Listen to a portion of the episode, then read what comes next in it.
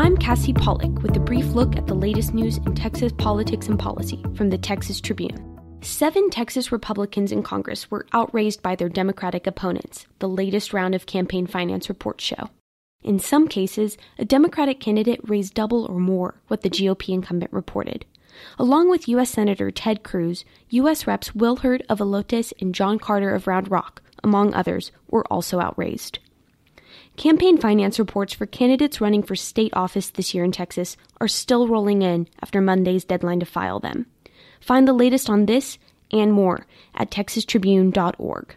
A federal judge told the government Monday that reunited immigrant families can't be deported immediately, at least for the next week. The American Civil Liberties Union made the request, arguing parents should have time to make a quote informed, non coerced decision, unquote, about whether they wish to leave the U.S. with their children. The temporary stay will remain in effect until July 23rd. The feds have until then to convince the judge not to issue a similar order that would stay in effect longer.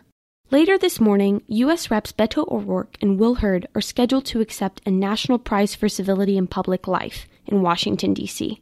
The award is in honor of the bipartisan road trip the pair took last year that drew thousands of fans. The Tribune's Abby Livingston will be there to cover it. And this evening, Chris Young is scheduled to be executed in the 2004 robbery and murder of a San Antonio store owner. Advocates for the 34 year old have called for an unlikely halt to his death. We'll update the story on texastribune.org later this evening. In the meantime, follow the Tribune's Jolie McCullough on Twitter for updates. I'm Cassie Pollock with the Texas Tribune. You've been briefed. Brief is sponsored by the Texas Association of Realtors. Are your property taxes too high? It's time to take action. Learn more at hiddenpropertytax.com.